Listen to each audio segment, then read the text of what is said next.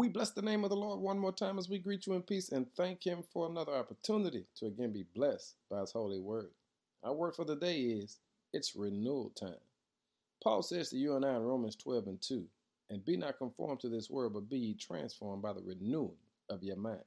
You see, Paul recognized our mind is one of the most important components of our Christian experience because the Bible says to us plainly, For as a man thinketh in his heart, so is he. So let's put it this way what you set your mind on, you will ultimately manifest. You see, many believers love God with their whole heart, but the problem is they are still unable to manifest the abundant life that Christ gave them.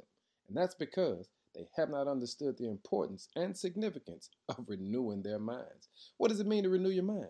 And why is it so important?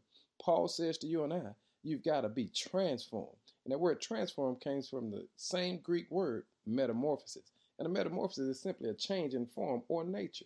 And what Paul is saying to you and I, when you get with Christ, you have to change. Why? Because if any man be in Christ, he is a new creature. And how you going to be a new creature thinking the same old way? Don't worry about it. Today, it's renewal time.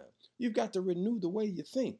If you want to be better, you got to think better. If you want better in your life, you got to think that better in your life is possible. Not tomorrow, but right now. How do you do it? You renew your mind. And Paul says to you and I, anything that you set your mind to, God can give you the ability to manifest. So he puts it this way and be not conformed to this world, but be ye transformed by the renewing of your mind. Hey, family, it's renewal time. And watch God do some things in your life that will bless your life and blow your mind.